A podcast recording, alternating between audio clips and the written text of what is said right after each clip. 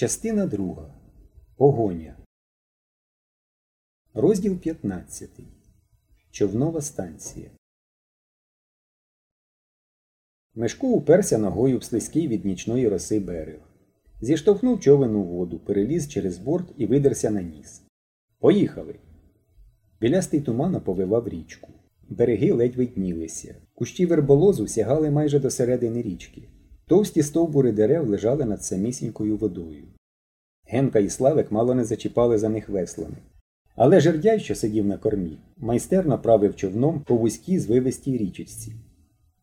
Мешко засік час.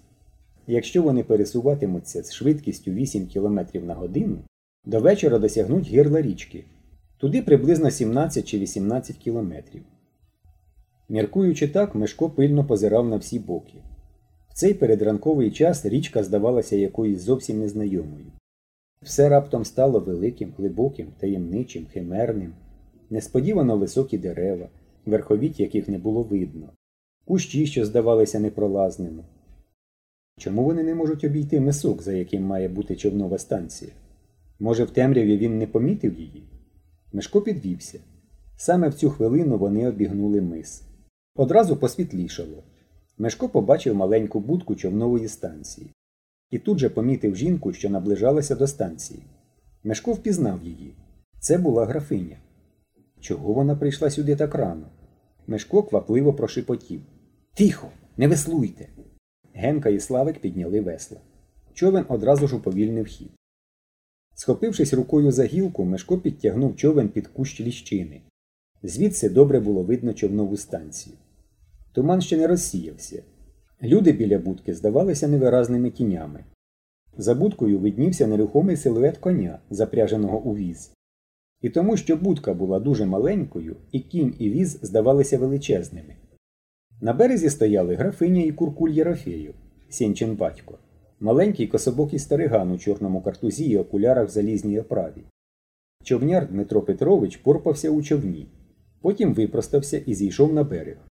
Це був чоловік років 30, середній на зріст, спритний і сильний.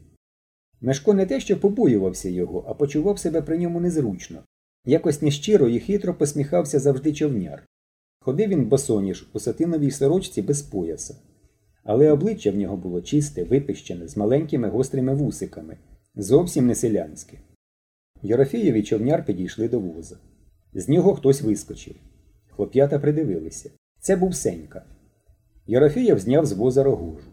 Потім вони втрьох перетягли в човен два великих мішки. Дмитро Петрович стрибнув у човен. Єрофієв відштовхнув його. Човен хитнувся, відплив від берега, і, підхоплений течією, повернувся на середині річки. Табанячи одним веслом, Дмитро Петрович спрямував його вниз за течією. Всі дивилися вслід човну. Хлопчики з своєї схованки, стара і Єрофеєв з берега, Сенька з підводи. Човен зник за поворотом. Єрофієв сказав щось графині і пішов до воза. Вже тримаючи в руках віжки, він знову щось сказав. Стара мовчки хитнула головою. Прибережною дорогою віз рушив до села. Стара степовою стежкою попрямувала до садиби. У високій пшениці промайнула її чорна хустка. Раз, вдруге, потім вона зовсім зникла з очей.